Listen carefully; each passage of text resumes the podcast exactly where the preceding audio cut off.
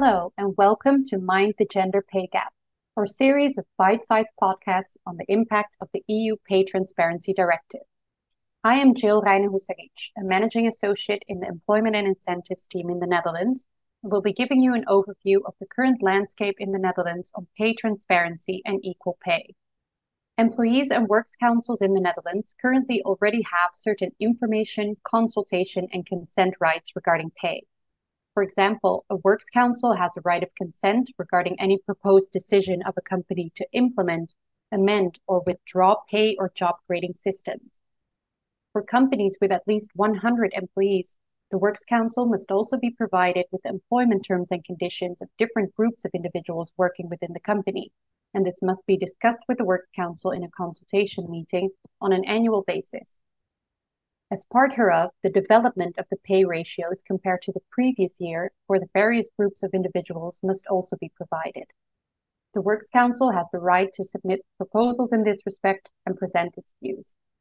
Furthermore, listed companies must disclose details in their annual report relating to annual pay and certain other benefits of directors, as well as information on the average remuneration on a full-time equivalent basis of employees of the company other than directors in a manner which permits comparison. On the basis of the Dutch Corporate Governance Code, listed companies are also required to transparently set out the pay ratios within the company in their remuneration report. Further remuneration reporting requirements apply to certain financial institutions, including disclosure of the amount of variable remuneration paid to individuals working within the company, and the number of individuals receiving a total annual remuneration of 1 million euros or more.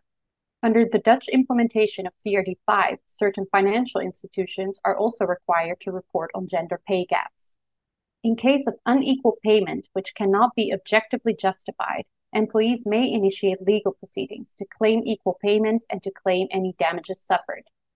The process for implementation of the EU Pay Transparency Directive in the Netherlands has commenced, but is running behind schedule, at the moment, there's no further information available regarding any gold plating or a country-specific approach.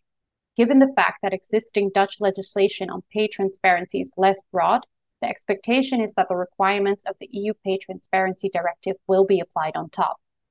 As the implementation of the directive will have a significant impact on employers, we recommend employers to already start preparing by assessing their job categories, employment agreements, performance reviews, remuneration process, and recruiting process to ensure the criteria applied are gender neutral. In addition, employers can already start preparing an overview of the information that will need to be disclosed. Thank you for listening. As usual, if you have any questions, please do get in touch with one of the team. You can find out more about pay transparency on our dedicated webpage. Make sure you are subscribed to the Linklaters client knowledge portal for regular updates on this topic.